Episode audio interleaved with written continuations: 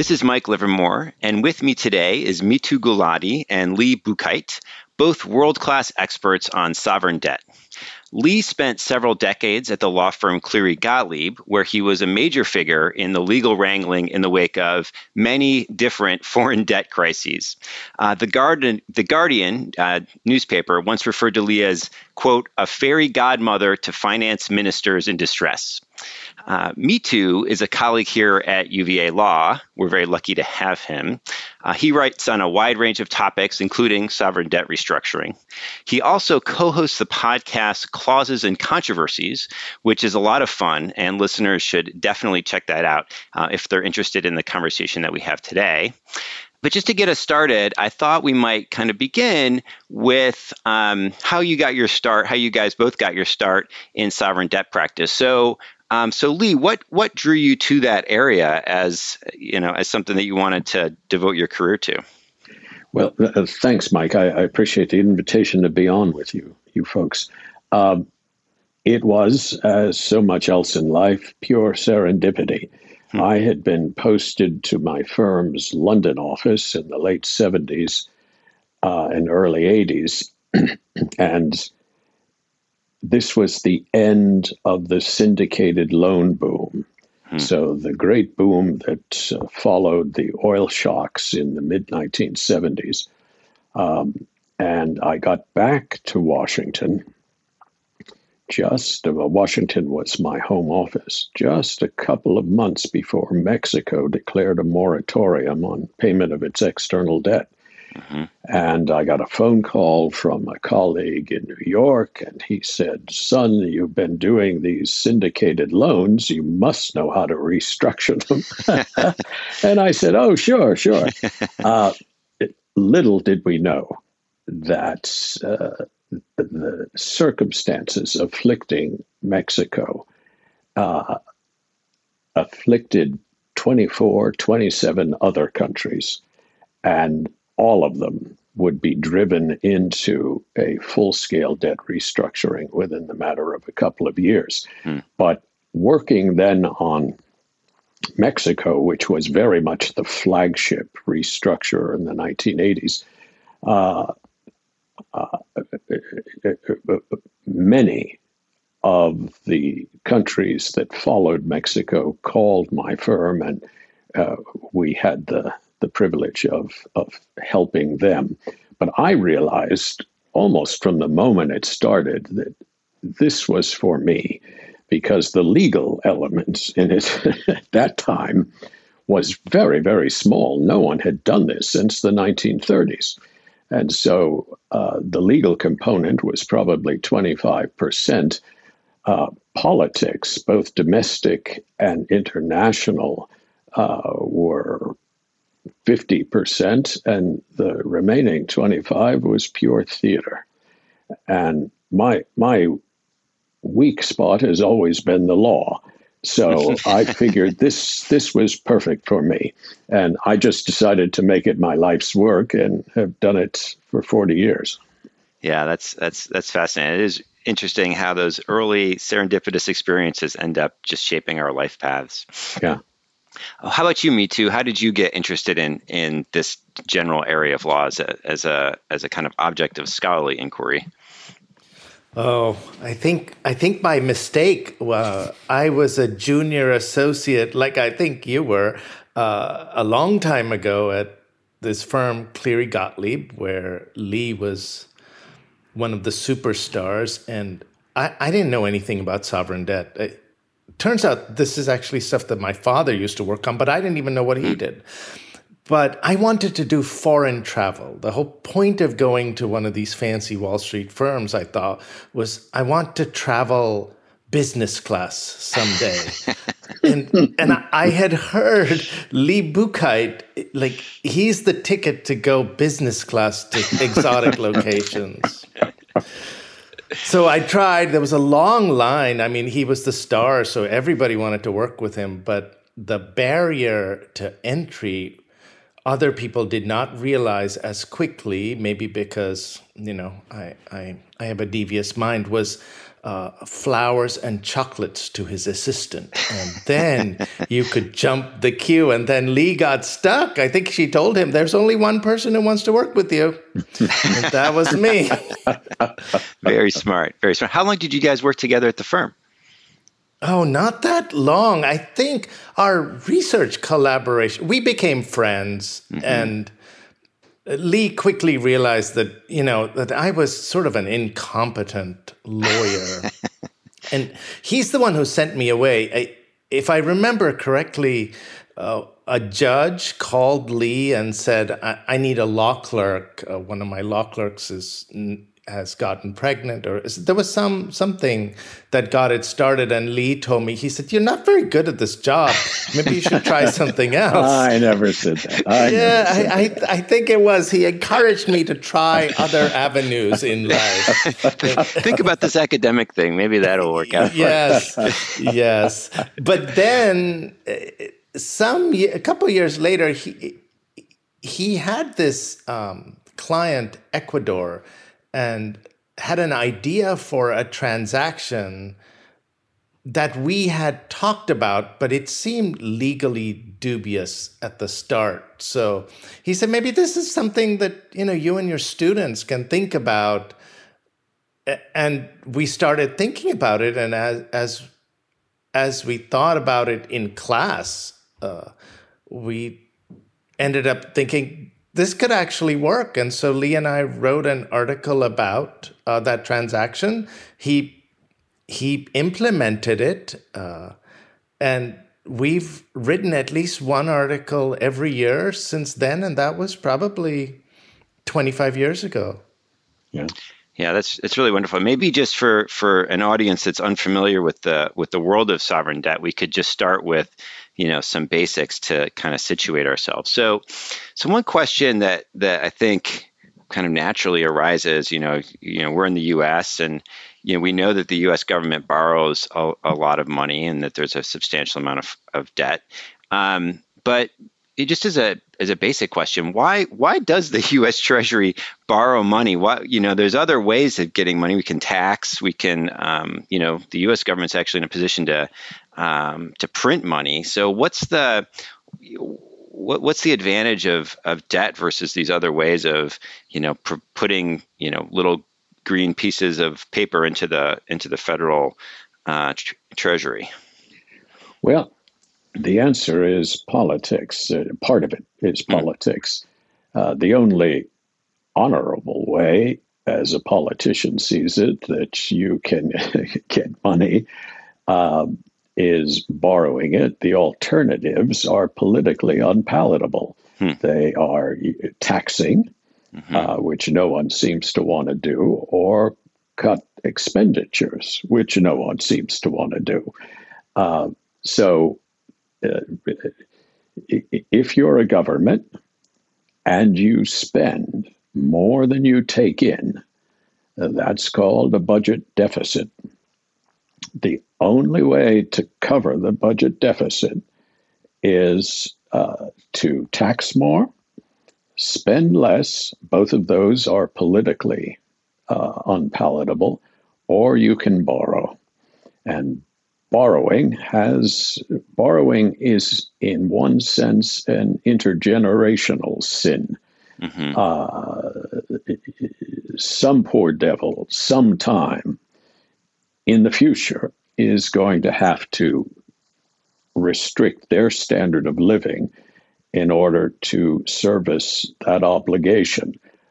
But from a, pol- a politician standpoint, the principal virtue of that poor devil is he or she mm-hmm. hasn't been born yet. Doesn't vote. And they certainly can't vote.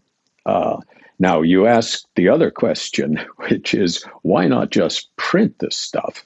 After all, we do have the printing press, uh, and there is a theory, uh, very popular in certain quarters now, called mm-hmm. modern monetary theory, which is just that. Let's just print all we need. Right. The, ans- the answer to that is that fiat currencies That is, currencies like the US dollar that are backed by nothing other than uh, an assumption on the part of everyone who holds them that they will be able to use them to buy a pound of butter or to pay your taxes or whatever it is. Um, the value that the currency will have is to some degree linked to its scarcity. Mm-hmm. And if you simply printed endless amounts of money, you'd find yourself looking more like Weimar than than you want to.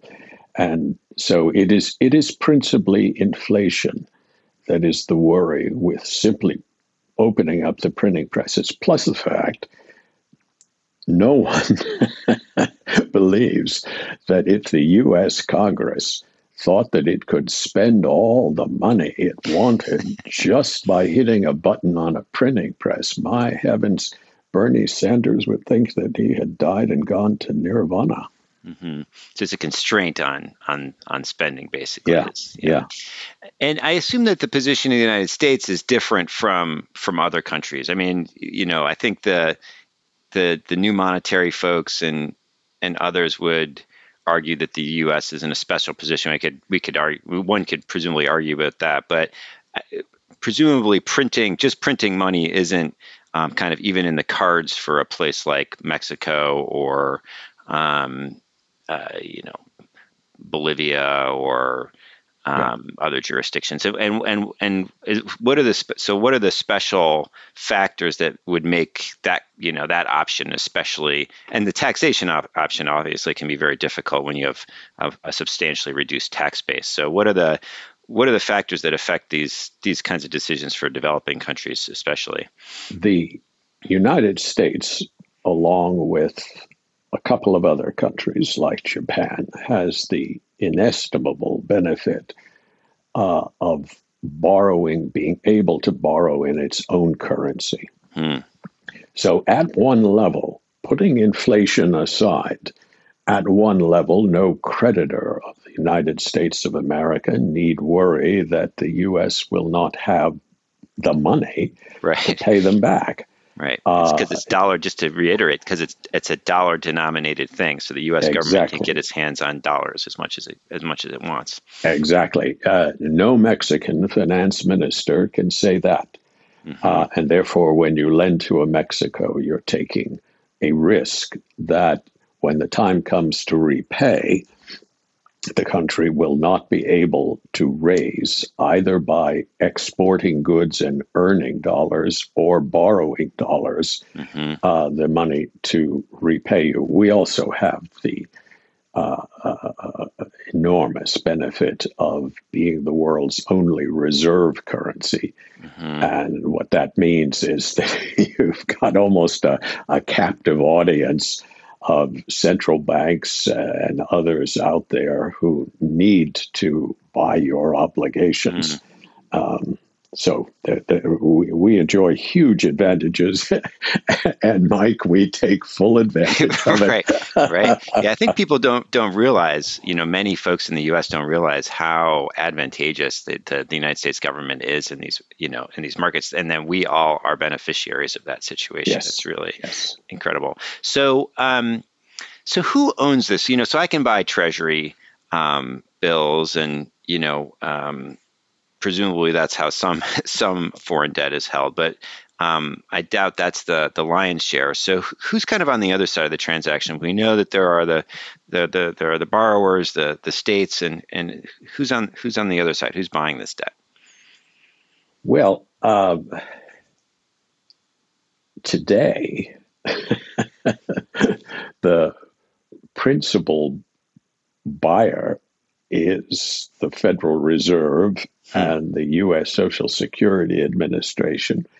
Uh, what has happened since the financial crisis of 2008 is that in order to stimulate the economy, uh, the world's large central banks, like the Fed and the European Central Bank and the Bank of England, have been pursuing a policy called quantitative easing Mm-hmm. What it what it means in practical terms is that they buy the debt of their own government.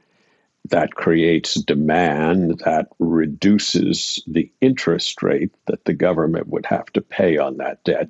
And that reduction in the interest rate ripples through to all borrowers, uh, public and private, and uh, encourages people to borrow money uh, build new factories and so forth.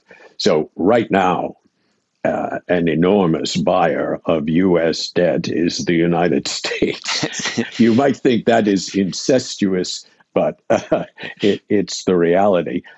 Other central banks buy uh, a lot of it. Uh, mm-hmm. the, Ch- the Chinese hold uh, more than a trillion dollars of it.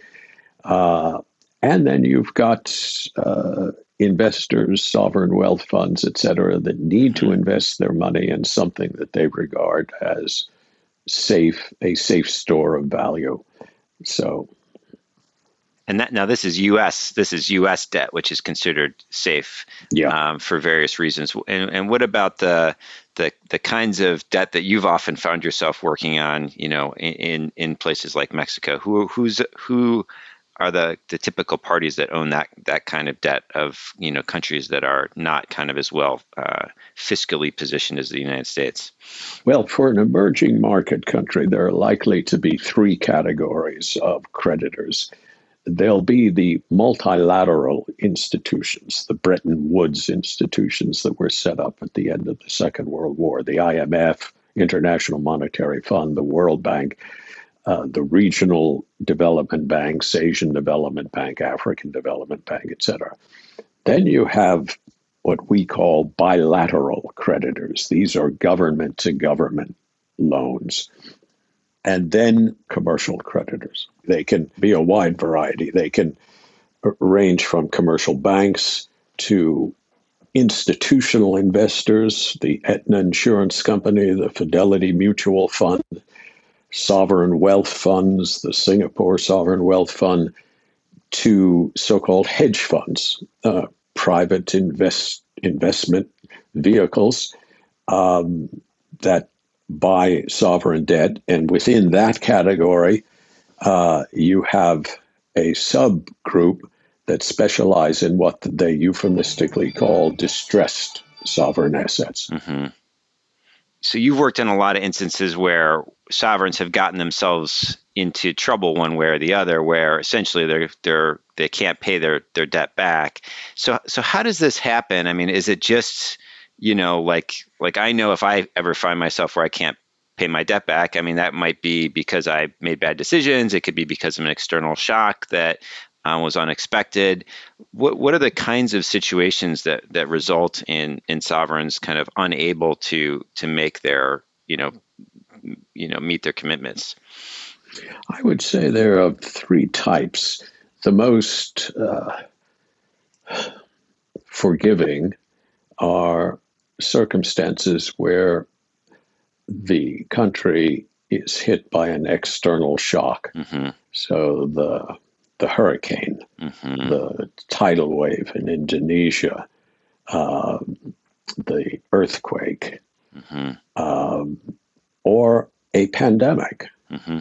uh, that causes severe disruption to the world's economy and uh, makes it impossible for the country to export its commodities. Uh, there's no culpability mm-hmm. with those things, and so they're frankly easier to deal with. Um,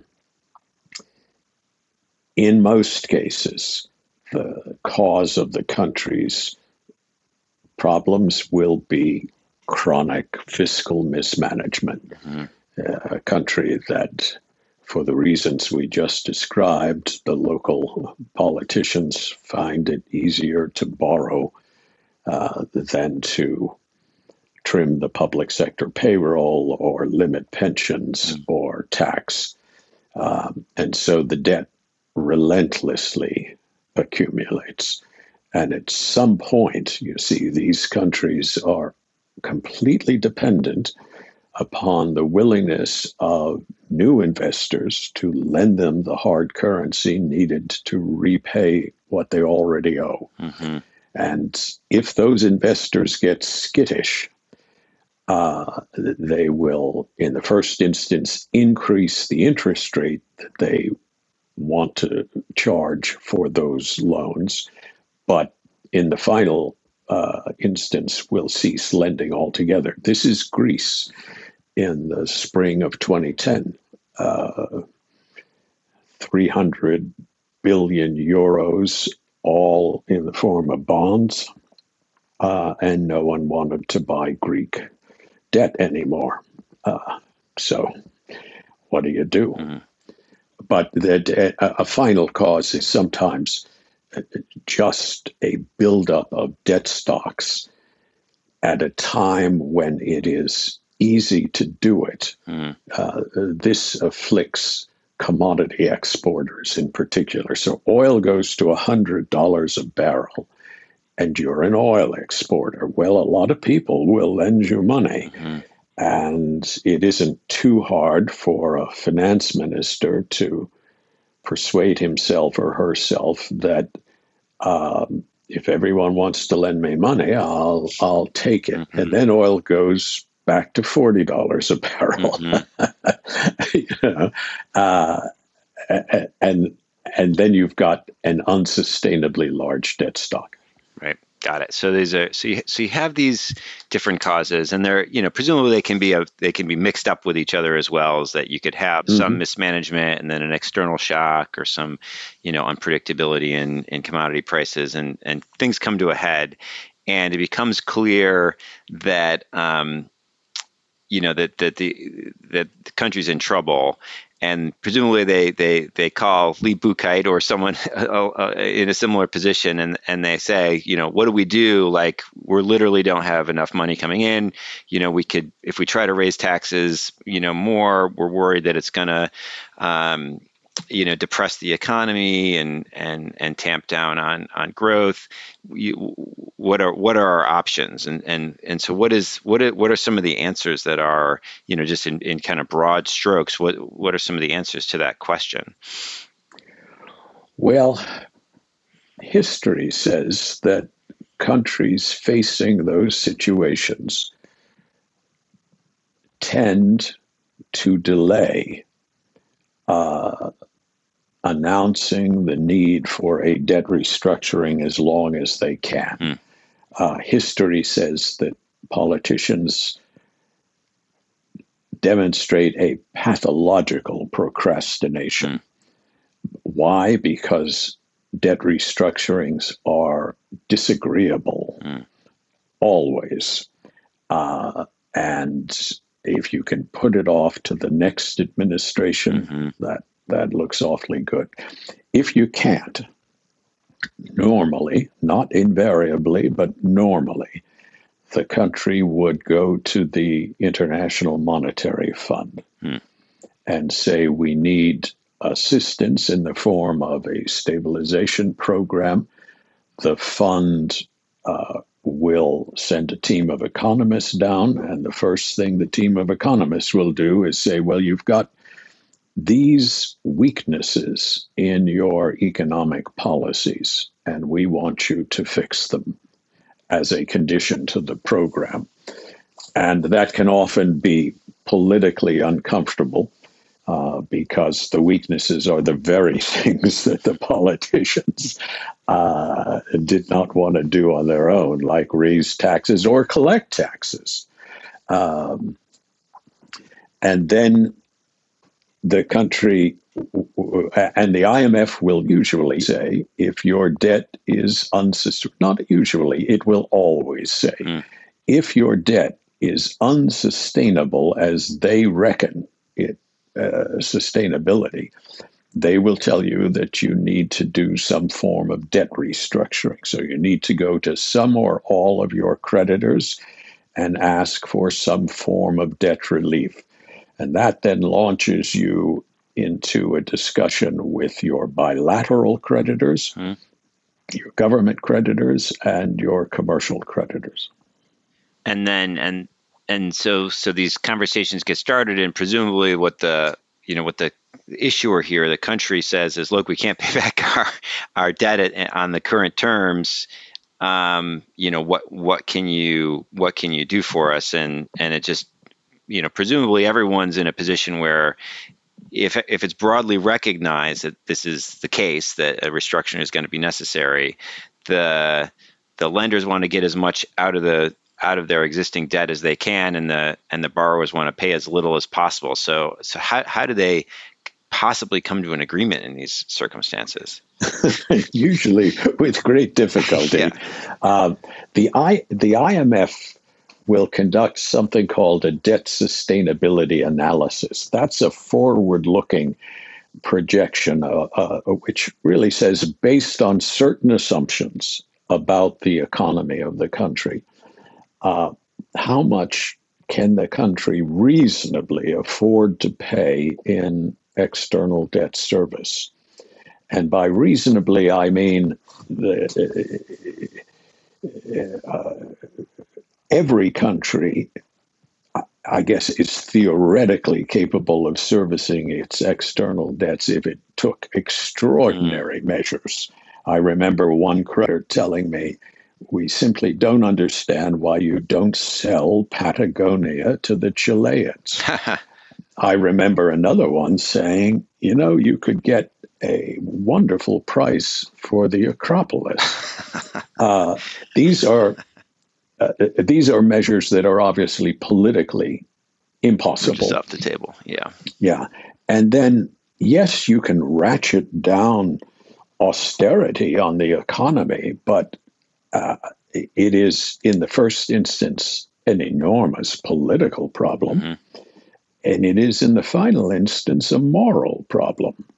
Do you let your citizens go without food, education, uh, and and and medicine in order to pay hedge funds in Greenwich, Connecticut. Right. That's how it's that's how it's viewed. So the IMF makes that basic judgment: how much you can afford to pay, and then typically the country will cling to that and say to its creditors, "Look." This is the quantum of debt relief we need. And the discussion then becomes who provides it the commercial creditors will want the bilateral creditors to do mm-hmm. it.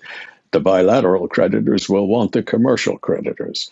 The bondholders will want the bank loans. The banks will want the bondholders, et cetera, et cetera. And so that is the negotiation process mm. that the country is launched on. Yeah, I mean, it's it's it's really interesting in that in the, the, the kind of examples that you're giving of how obviously and deeply normative the question of kind of how much can the country you know can a country pay is um, you know and that i think that can get lost in some of these debates. It's not just a kind of a technical question um, about what you know what what the capacity is. There's there's just these kind of you know moral limits. And of course you know obviously if you do too much austerity and you stop feeding your population it's not going to be good for long-term economic growth. So there's um, you know there's some of those issues in there. But you know, just kind of as we're thinking about the normative implications of of these, you know, broadly kind of sovereign debt issues, you know, you've worked with a lot of of countries in in these situations. And I, I recall at various points, you know, over the last several decades, you know, general kind of broader public conversations about debt, especially for the least developed countries, and and the role that debt has in in potentially uh, you know impeding economic growth and development. Do you have views on that? Is is the current structure of, of global debt a, a serious impediment to development? Are there things that we should be thinking about very broadly um, to, to change the system, or are we in an equilibrium that is, you know, maybe not uh, desirable on every dimension, but a kind of reasonable, um, you know, a reasonable accommodation of different interests? Well, I think the first thing, Mike, to realize is uh, not all debt is bad, not all debt is good. Uh, borrowing money uh, to uh, build the bridge, build the road, uh, build the factory uh, that encourages economic growth, that is benign. It, the problem usually arises when the country is borrowing the money simply to cover chronic budget deficits. Mm-hmm. Uh, the politicians just don't want to tax because tax and you don't get reelected. Um, for a while, the borrowing cushions uh, disagreeable consequences for the citizenry. They, they're not aware of it, usually, because no politician stands up and says, Friends, I'm not going to raise your taxes this year because JP Morgan is prepared to lend us the money. Right. But for a while, they're the beneficiaries. But that quickly runs out at the time that the country can no longer borrow to refinance, repay what it's already uh, incurred. Then cometh the IMF, and the IMF will say you've got to raise taxes, mm-hmm. cut the subsidies on cooking oil, uh, reduce your public sector workforce, cut public sector pensions. And all of a sudden, uh, the average citizen on the street says, Oh my gosh, uh, uh, this debt crisis is having direct and immediate consequences. And it, by the way, this is a common thing. Uh, they don't remember because they never appreciated that the incurring of the debt mm-hmm. saved them from some of these disagreeable things. They will also say, a lot of the debt was simply squandered. Mm-hmm. Um, uh, you know, it went to corruption. It mm-hmm. went to uh, build a statue of the dictator right. or whatever. So we never saw any benefit, but we're the poor devils that have to pay for it now that the IMF is here and we have to render our reform our economy to make us presentable once again in the market um, so that we can res- return to this idea of borrowing money to repay what you already owe. Mm-hmm. Yeah, so it, it's just it's it's it's it's no it's no fun no fun all around. Mitu. Me too. I was wondering if you had thoughts on this. Just the I know it's a big question, but just the general relationship between um, you know high debt loads and and development. Is it a is it a red herring or is it a really serious issue? Oh, I, I think I think this is a giant Ponzi scheme that we are in right now, especially given the much higher levels of borrowing that we have seen across the globe during the COVID crisis. Mm. And uh, the, I would have thought that we would have given some consideration to the fact that debt levels are increasing, growth rates in many parts of the world are decreasing. In some parts of the world where you know the economies are completely dependent on tourism, they're down to near zero, and that this will come crashing down. Mm. Uh, but we aren't. We're pretending that the easy money being generated by the Federal Reserve and the European Central Bank and the low interest rates that the developed world has faced, uh, that's just going to keep going on and on and on. and I, I don't know. I think that uh, Lee, who thinks he might have been able to retire, is not going to be able to stop working anytime soon because I mean, the, the these countries are already crashing, and uh, the debt restructurings uh, they're not on the horizon. They, they're coming tomorrow, day after tomorrow.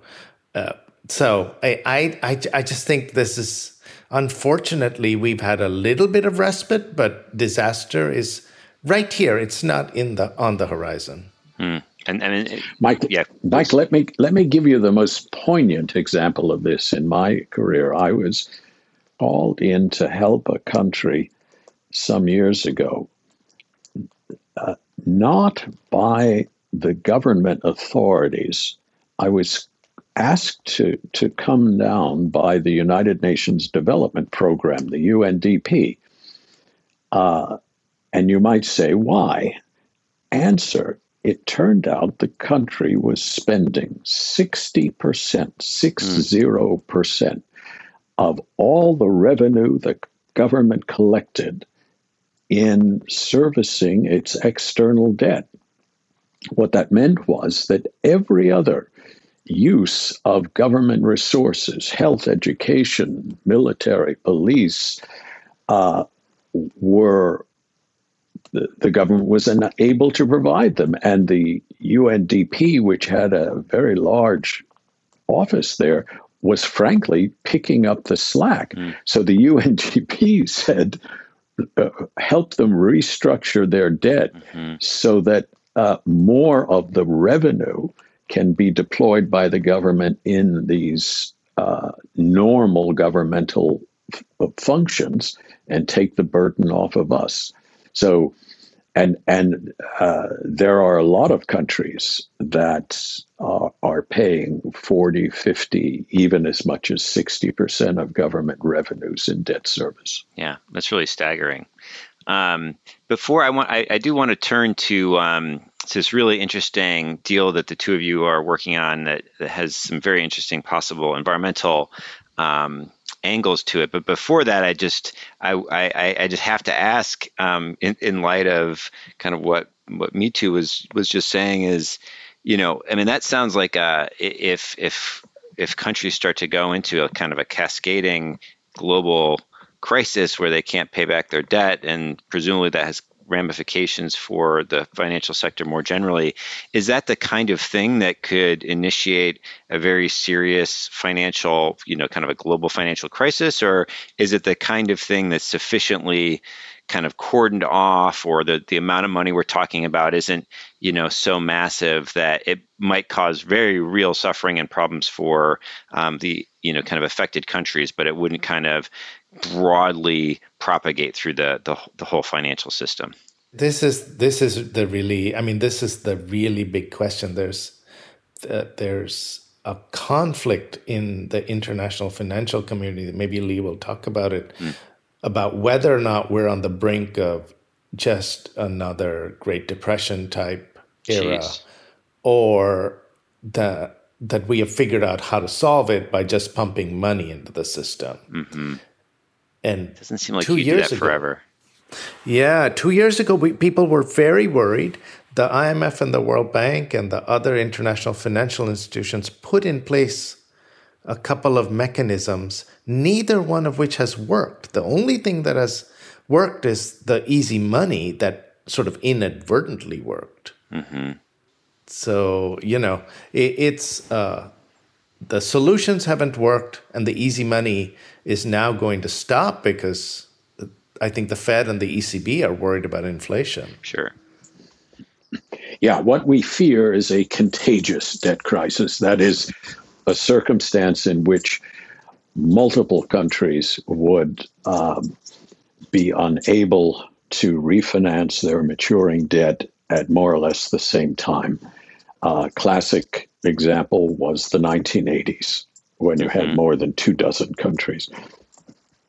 We saw it a little bit in 1997 with the East Asian crisis, mm-hmm. well, when you had Thailand and and South Korea and Indonesia.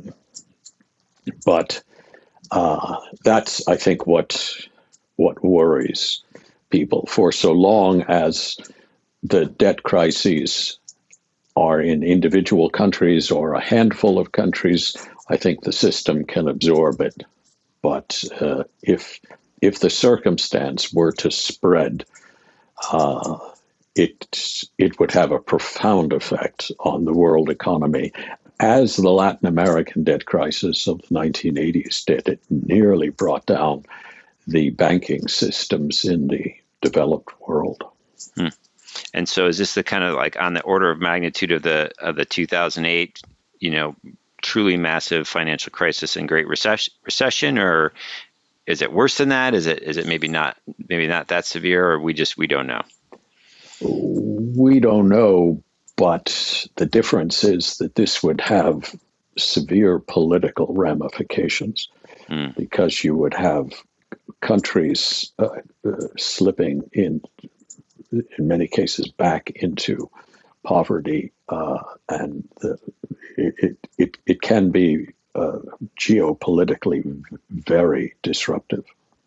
And we have to, I mean, we have to remember that many of the countries that are in trouble in the sense that they have huge debt loads and potentially won't be able to keep borrowing to repay the interest on those huge debt loads uh, are still not out of the pandemic. I mean, in the in the West, it's so tempting for us to think that, especially in our little bubbles at universities, to think that this is all over. We're we're back to mm-hmm. normal when much of the world is not out of it. They don't have high quality vaccines. Mm-hmm. And now they go into a severe debt crisis. Uh, um, and the debt loads are just so much bigger than they've ever been before that I'm, you know, I, I am a pessimist. Maybe that you become a pessimist because you work on debt restructuring. So, back of your mind, you pray for more debt restructurings. But this is not one I'm praying for. Mm. Yeah, so um, that's uh, this is all uh, troubling kind of terrifying. And to maybe move us from one terrifying, troubling crisis to another one, um, you guys are working on uh, kind of how this, you know, kind of came to my attention was um, a deal that kind of combines um, some of the uh, issues that we've been talking around about debt refinancing with uh, climate change and thinking broadly about how to um, uh, kind of get the necessary resources that are needed really globally to, to mitigate, adapt to climate change, and generally to address environmental problems um, around the world. So, uh, so you both worked together on a, a transaction to restructure uh, debt in Belize that had a, an interesting environmental component to it. So maybe we could just talk a little bit, you know, in terms of a, it might, be something of a bright spot, thinking a, a, little bit about how that how, how that restructuring worked, and is it the kind of thing that could be expanded to other contexts. So what was the the broad outline of of how that restructuring worked? I should clarify that that uh, uh Lee and I wrote an article about uh, sort of it depends on what Lee says, maybe the precursor to thinking about this, but uh, Lee worked on the actual Belize deal and I, I, did not, and then I wrote about it. So all credit and especially all blame goes to Lee. But I, I do think it's, it is very exciting in the sense of if we do have a series of debt restructurings, maybe, just maybe, we can use that template to get some assistance for the environment as well. But Lee, I'll, I'll help you explain how you mucked things up. Okay. well, uh, Belize, Belize uh, country in Central America facing the Caribbean, um, badly affected by the pandemic crisis uh, 40 to 50 percent of Belize's GDP is, is, directly or indirectly tied to tourism. Mm. And uh, of course, the tourists stopped coming. Uh, so it was a devastating blow. The country had only one bond in the international markets uh, that had been placed back in 2007. It had always been troublesome. The country uh, is regularly hit by hurricanes and droughts and things that make it difficult for it to to uh, service its external debt. And we had restructured that bond three times in the last hmm. 13 years. Along came the Nature Conservancy, a non governmental organization. And they said, look, we have a program in which we, the Nature Conservancy, will borrow money from the bond market and on lend it to you, Belize, to allow Belize to make an offer to repurchase that troublesome bond uh, at a deep discount. Uh, in return, Belize, which already had a pretty aggressive environmental conservation program, agreed that it would uh, accelerate that program uh, and have it monitored by the Nature Conservancy. That those sorts of, of funds allowed Belize to make an offer to its bondholders to repurchase the bonds. Uh, there was a a long negotiation, as you can imagine. In the end, the price was just above 50 cents on the dollar. Uh, but at the end, the bid and asked for what the discount uh, was five points or so. Um, and Belize said, We can't afford to pay more than this, but we tell you what we'll do. Uh, we will take a portion of the savings that this transaction produces for Belize and we will pre fund uh, something called an endowment account that is managed by the Nature Conservancy. Uh, and the annual earnings on that endowment account will be used in perpetuity to fund environmental conservation projects in Belize, particularly in the marine area. Belize has the second largest uh, barrier reef in the world, and uh, it is a, a place of enormous environmental diversity and, and sensitivity. And so protecting it is is good for Belize, but it is good for the planet. And this was an effort to appeal to the public statements by institutional, many institutional bondholders, that they are sensitive to what they call environmental social governance issues, uh, and that they're looking for opportunities to demonstrate their support for that. Well, this was a tangible way in which they could do it. And so it was a technique used to bridge uh, the final step in the negotiation but it it will result in a significant amount of money being used in perpetuity to uh, for environmental conservation. So one thing that is to me very cool about it, but also raises the question of whether it can be reproduced elsewhere, is the amount. Lee didn't explicitly say this, but it's in much of the many of the press accounts, such as Tommy Stubbington's piece in the Financial Times, where investors said to him uh, that they basically gave Belize another five cents on the dollar. Now, to someone who doesn't work in this area uh, this might not seem a lot. Belize needs a lot of relief. What's five cents on the dollar? But if you are following the literature on ESG and the greeniums, and it, it's tiny. So that to the extent any greenium, meaning sort of the extra price benefit you get for being green and environmentally kosher, is, is tiny. It's like a few basis points. Uh, five cents on the dollar is hundreds of times more than what normally we think people are willing to give for environmental protection. So mm. either this was just a fluke or Lee can do this magic uh, again, but uh, th- there is this disjunction between the reality of what investors are willing to give and the the reality of what they were willing to give in Belize. Hmm. Yeah, that's really interesting. Let me just see if I, just to re- reiterate the structure here, just to see if I actually understand what's going on. So, so Belize has creditors in the form of a bond.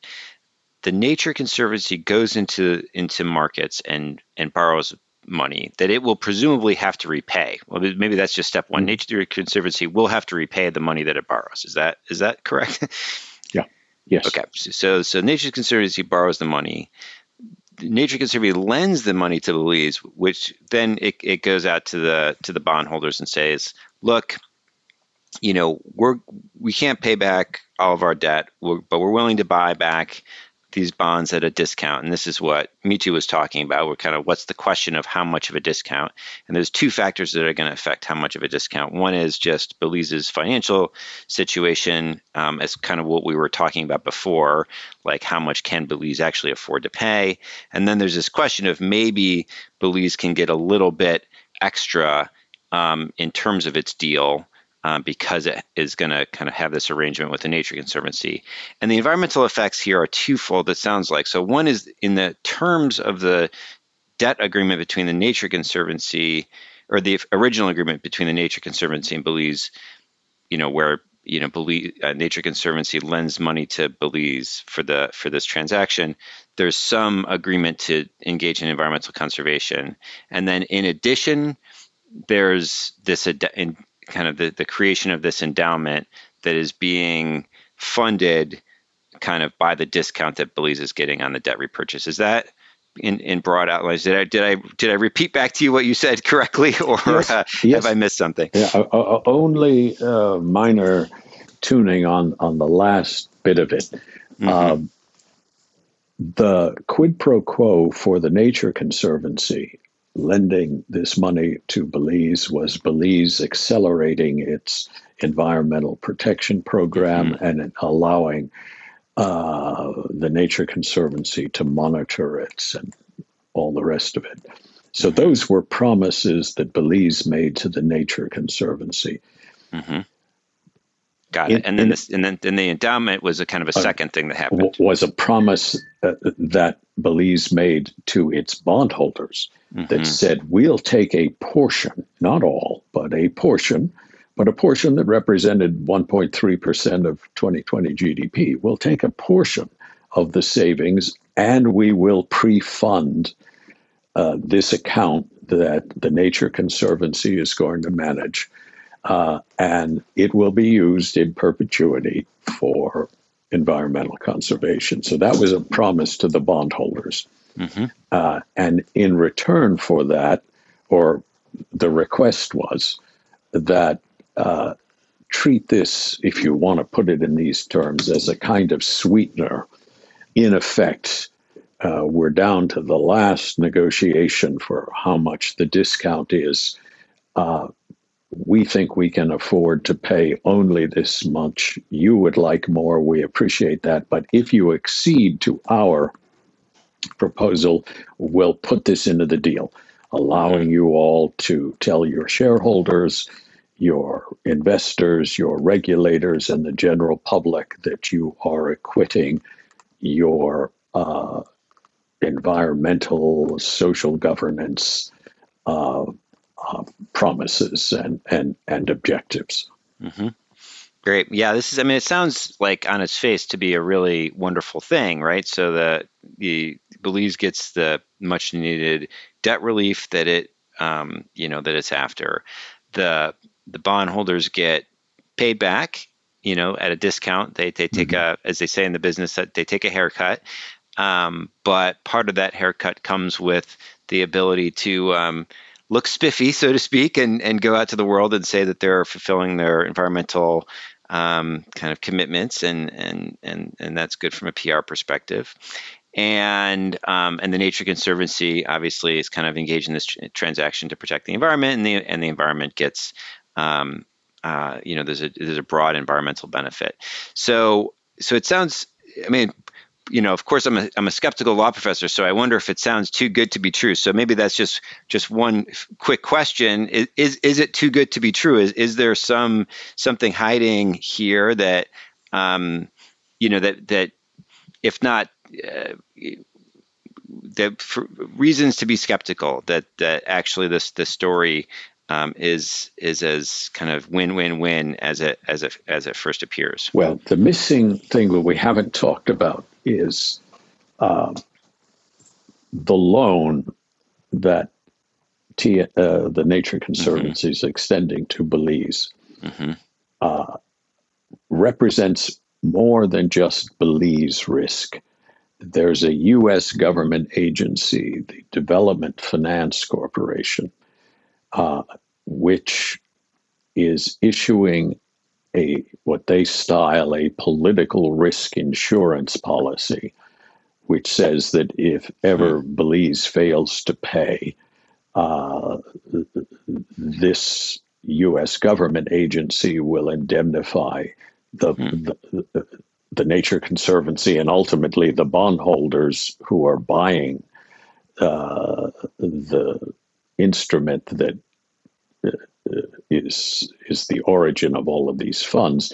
Hmm. Uh, they will ensure that if if ever they have to get an arbitral award against Belize, that that they'll indemnify the bondholders for that. So that was an important, a crucial element in this. Uh, Belize, even even with retiring its bonds at a fifty percent discount, still would not on its own have had the credit standing to uh, sell a bond directly or indirectly at a tolerable interest rate. Hmm.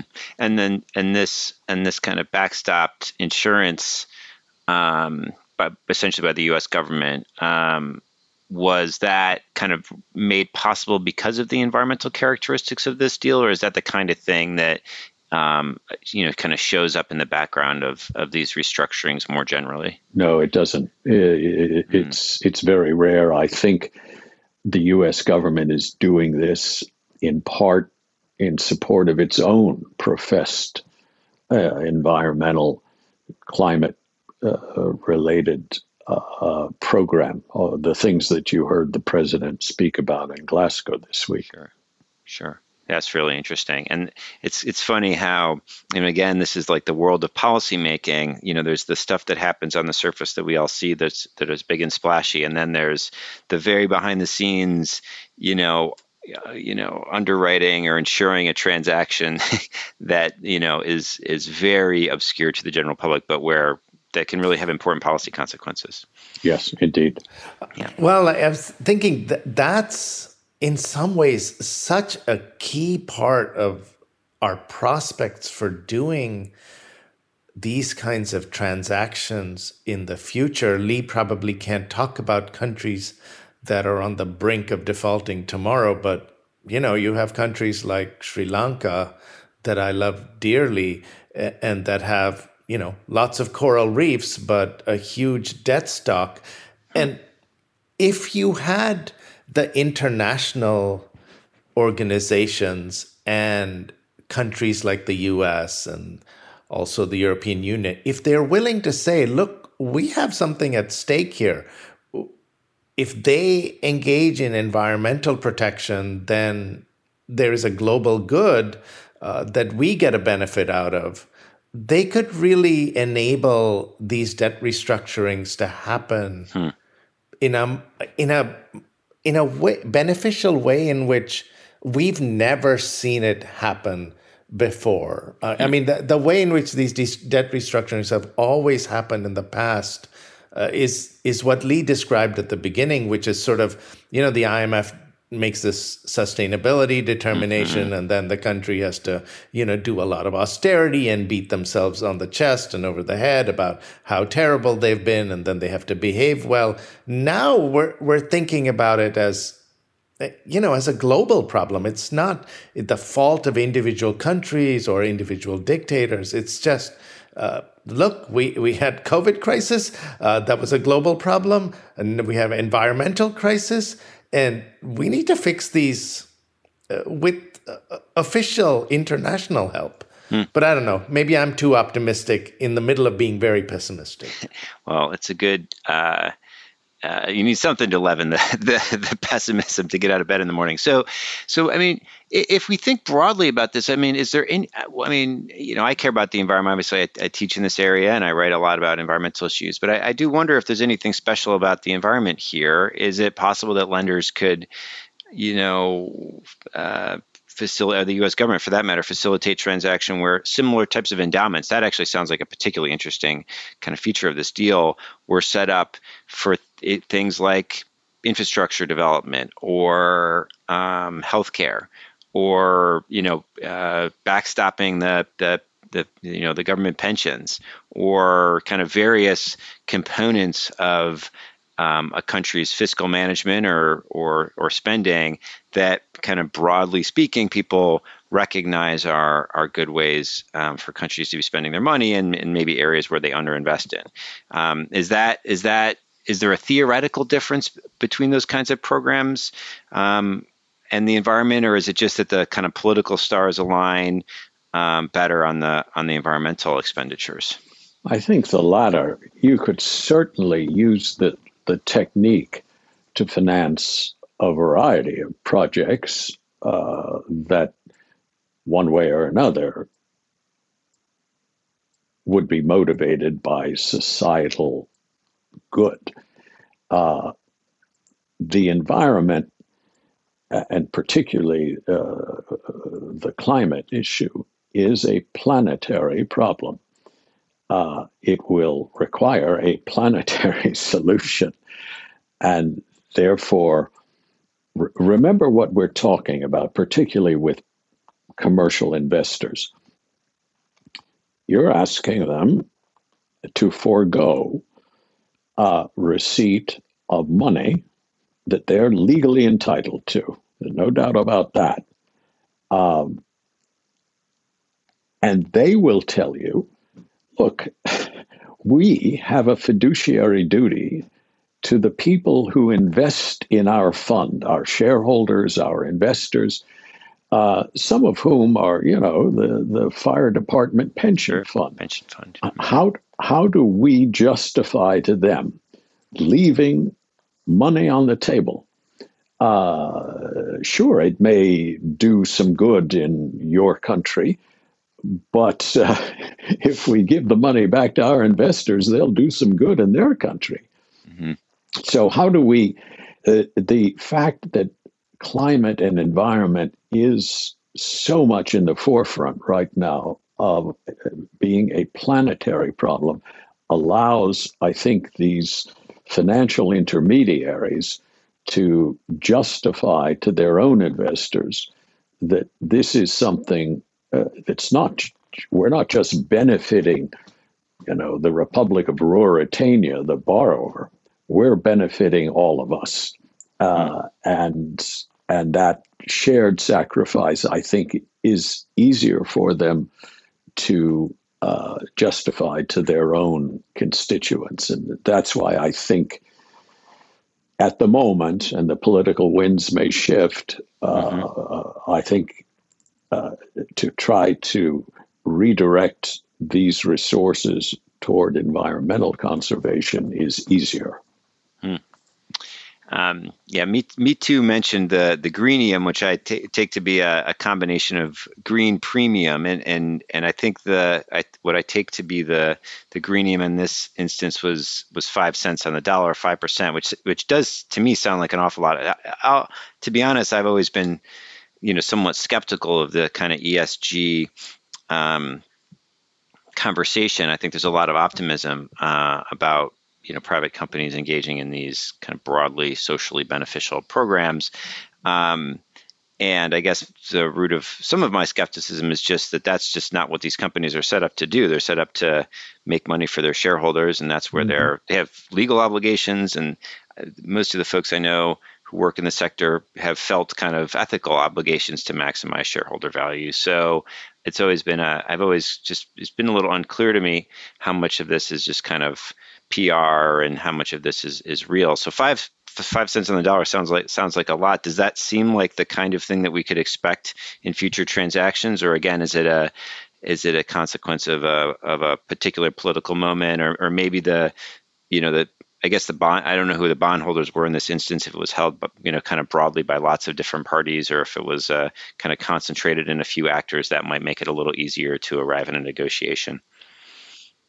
Mike, can I let me ask um, Lee before you answer? Let me add to Mike's question because I'm I'm a little uh, uh, puzzled and intrigued by what you got in relief. So one point, I think it's not what is important to realize here is that it's not just that they got five cents more, or at least according to some of the press accounts, but they got something like 35% more of the votes. so Belize needed the votes of the creditors. It needed 75% of the votes of the creditors to engineer this exchange. They only had about 50% who had agreed. And then there was this slew of articles in the financial press uh, who usually never re- report about Little Belize getting into yet another default. But they had all these articles that uh, praised the deal and talked about how cool it was and would have these beautiful pictures of scuba diving in the coral reefs. And and then they got another 35% of the votes in a matter of days. And i'm used to these sovereign debt restructurings taking years years to get agreement and they got this in days. So lee this is both amazing and also reason to think okay how many countries are going to have such pretty coral reefs and you know I, all the hedge fund people i know they like to go to vac- on vacation scuba diving. So they sort of imagine themselves scuba diving by the pretty coral reef and saying i saved this coral reef. But you know if you're talking about lebanon's debt restructuring i don't think hedge fund guys are going to lebanon for uh, vacation. uh, guys let me rain a little bit on this parade. I don't think it's possible in the belize transaction to quantify exactly mm. how much this was worth. Uh, and and I don't think you can say it, it was worth five cents. Inevitably, in a negotiation, you come down to the final bit. The, there'll be a difference between the bid and the asked. Uh, in this case, because we were talking about a discount level, uh, one side says I can afford to pay uh, 51 cents and no more. And the other side says uh, we have to have uh, uh 60 cents. Uh, some, some on the other side say 65 cents. Um, and so it's a question of bridging the inevitable gap. Uh, and the way this technique can be used most effectively is for the sovereign borrower when they reach that point in the negotiation to hmm. say we can put a sweetener on the table that is not quantifiable. It isn't money, but it is glory. It is a vindication of your vaunted uh, social environment uh, uh, principles. Uh, and therefore, it is worth something to you but I can't tell you precisely how much. And so that that's the use of the technique. If the other side then says, "Okay, we'll accept uh, these terms uh, and won't fight anymore," uh, that's the benefit. But but how much absent that? How how how much the negotiation would have gone on for, and what the final result would be, no one will ever know. Mm-hmm. But uh, there is one other thing, Mitu and I put an op ed into the Financial Times in, in the spring with a, a technique, a different technique that is arguably applicable to a much, much, much broader range of sovereign debt workouts. And that was one which said that uh, typically a, a debtor country will have to issue a new debt instrument uh, in the restructuring, the new debt instrument will reflect the debt relief that it has negotiated, either mm-hmm. a principal haircut, a lower coupon, or a d- delay in maturity. So the, the country will now be obliged to pay in foreign currency the interest on the new debt instrument. And what we argued was that you could give the debtor country the option to discharge a portion of that foreign currency denominated stream of payments, discharge it in local currency if the local currency is invested in a project that the creditors have approved. Mm-hmm. The logic of it is this every creditor going into a sovereign debt workout knows that it has to give debt relief. The whole the whole raison d'etre of a debt restructuring from the creditor's standpoint is that you want to improve the debtor country's debt dynamics so that it can return to voluntary market operations and pay you back the residual amount of your claim. That's why you do it. Mm-hmm. Uh, and therefore, from the creditor standpoint, the only issues are how do you do it and how much debt relief are you getting? Mm-hmm. Well, uh, a country has an external debt problem because it lacks the foreign currency needed to repay its external debt. You can improve the country's debt dynamics by saying uh, you can discharge a portion of that foreign currency denominated liability by by paying local currency. That improves mm-hmm. their debt dynamics. So it achieves the creditor's objective, which they know they're going to have to accede to one way or the other. Uh, but the creditor said, invest it in uh, an approved project. It could be environmental, it could be something else in the debtor country. Good for the debtor uh, because it is saving the precious foreign currency. Mm-hmm. Uh, and also, unlike a payment on an international bond, normally the payment goes out of the country. It's gone. It's a dead weight loss. Mm-hmm. In this instance, you're taking some of that uh, payment and discharging it by investing local currency in your own country. Mm. Uh, so that's a that's a technique I think that has far far broader application. Belize was unusual because it was a cash buyback, mm-hmm. Uh, yeah. Uh, and, and you very rarely see those and the Nature Conservancy was involved. So you had this third party that was exactly. kind of yeah, exactly. And w- whereas what you're describing could be worked out between the just the debtors and the creditors. So I can imagine a, a criticism of this kind of deal, um, even though obviously uh, has a lot of advantages in terms of achieving debt relief and um, you know seeing expenditures on you know, uh, socially desirable projects.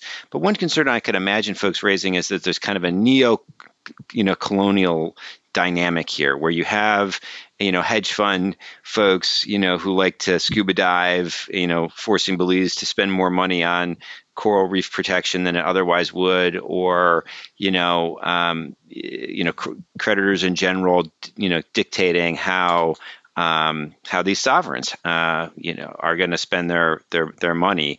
Um, and of course, there's a there's a north-south dynamic here, and a dynamic between developed and developing countries. And I I'm curious if if either of you have thoughts about about that dynamic. Is that is that an overblown critique, or is there something to it?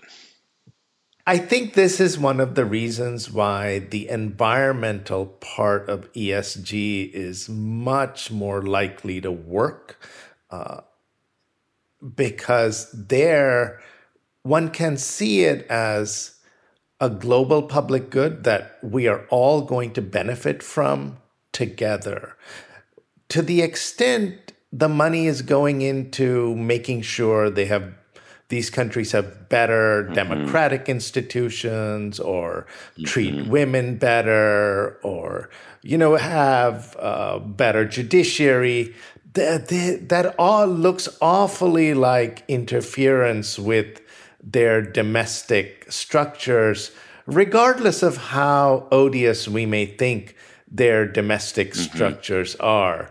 And uh, we didn't, I mean, uh, it's sort of, you know, Belize is an exceptional case, but I don't think that we've heard any complaints that the coral reefs are going to be preserved. I mean, there's something about the way in which people across the spectrum yep. were enthusiastic about what happened that I think is about the environment. And I don't know, I, you're the environmental expert, so I don't actually know how do you articulate why that worked? I'd be curious as to what you think.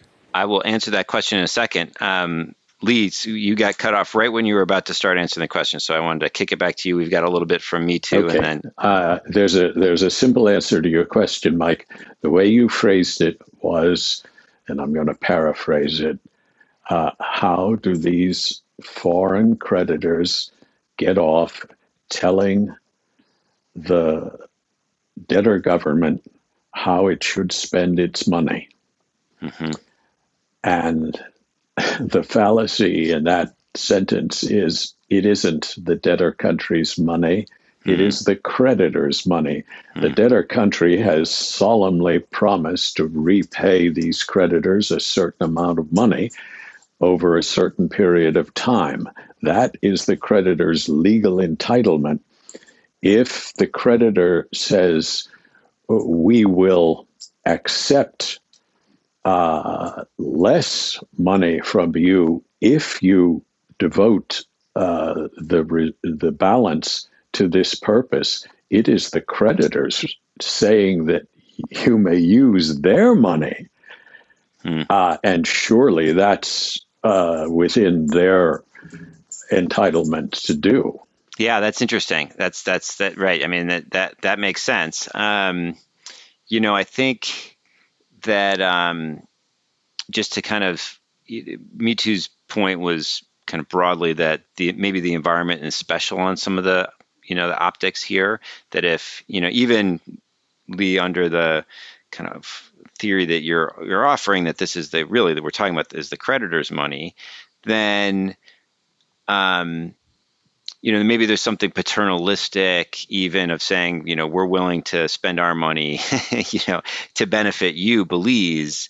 Whereas it is more in keeping with with that theory I think to say you know we want to spend our money in a way that creates some joint value and I think that's probably a, a, a dynamic in the environment that maybe is a little different um, still you know reforming the um, you know, creating a fund to for for additional infrastructure investment uh, could be jointly beneficial if it puts a country in a better position to pay pay its debt going forward.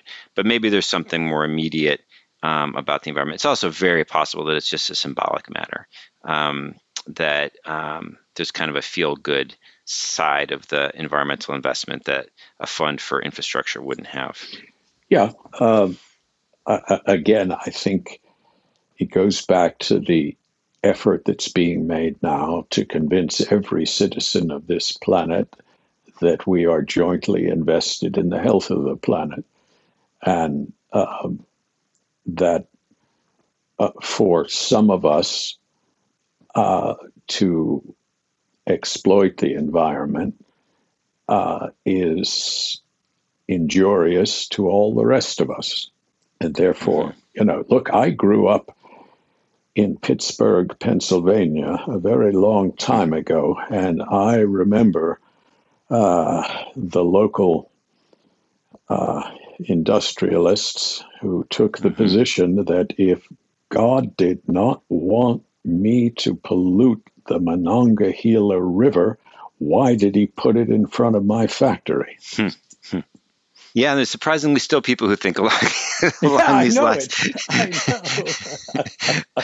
but uh, hopefully that that's viewed as somewhat more in, a, in the in the minority than it, than it was it was in the past. Um, you know, it's interesting that the, some of the cultural divides on on on environmental issues, and one one of the things I think is also fascinating in this area is, you know, it, it would have been, you know, uh, this is a broader thing, but I think that you know back back then, you know, where would the banks have been on a question like that, right? Where would the kind of the the, the financial industry would have probably been more on the side of the the the industrialist um, mm-hmm. by the river, and these days, finance is a, is is a pretty green.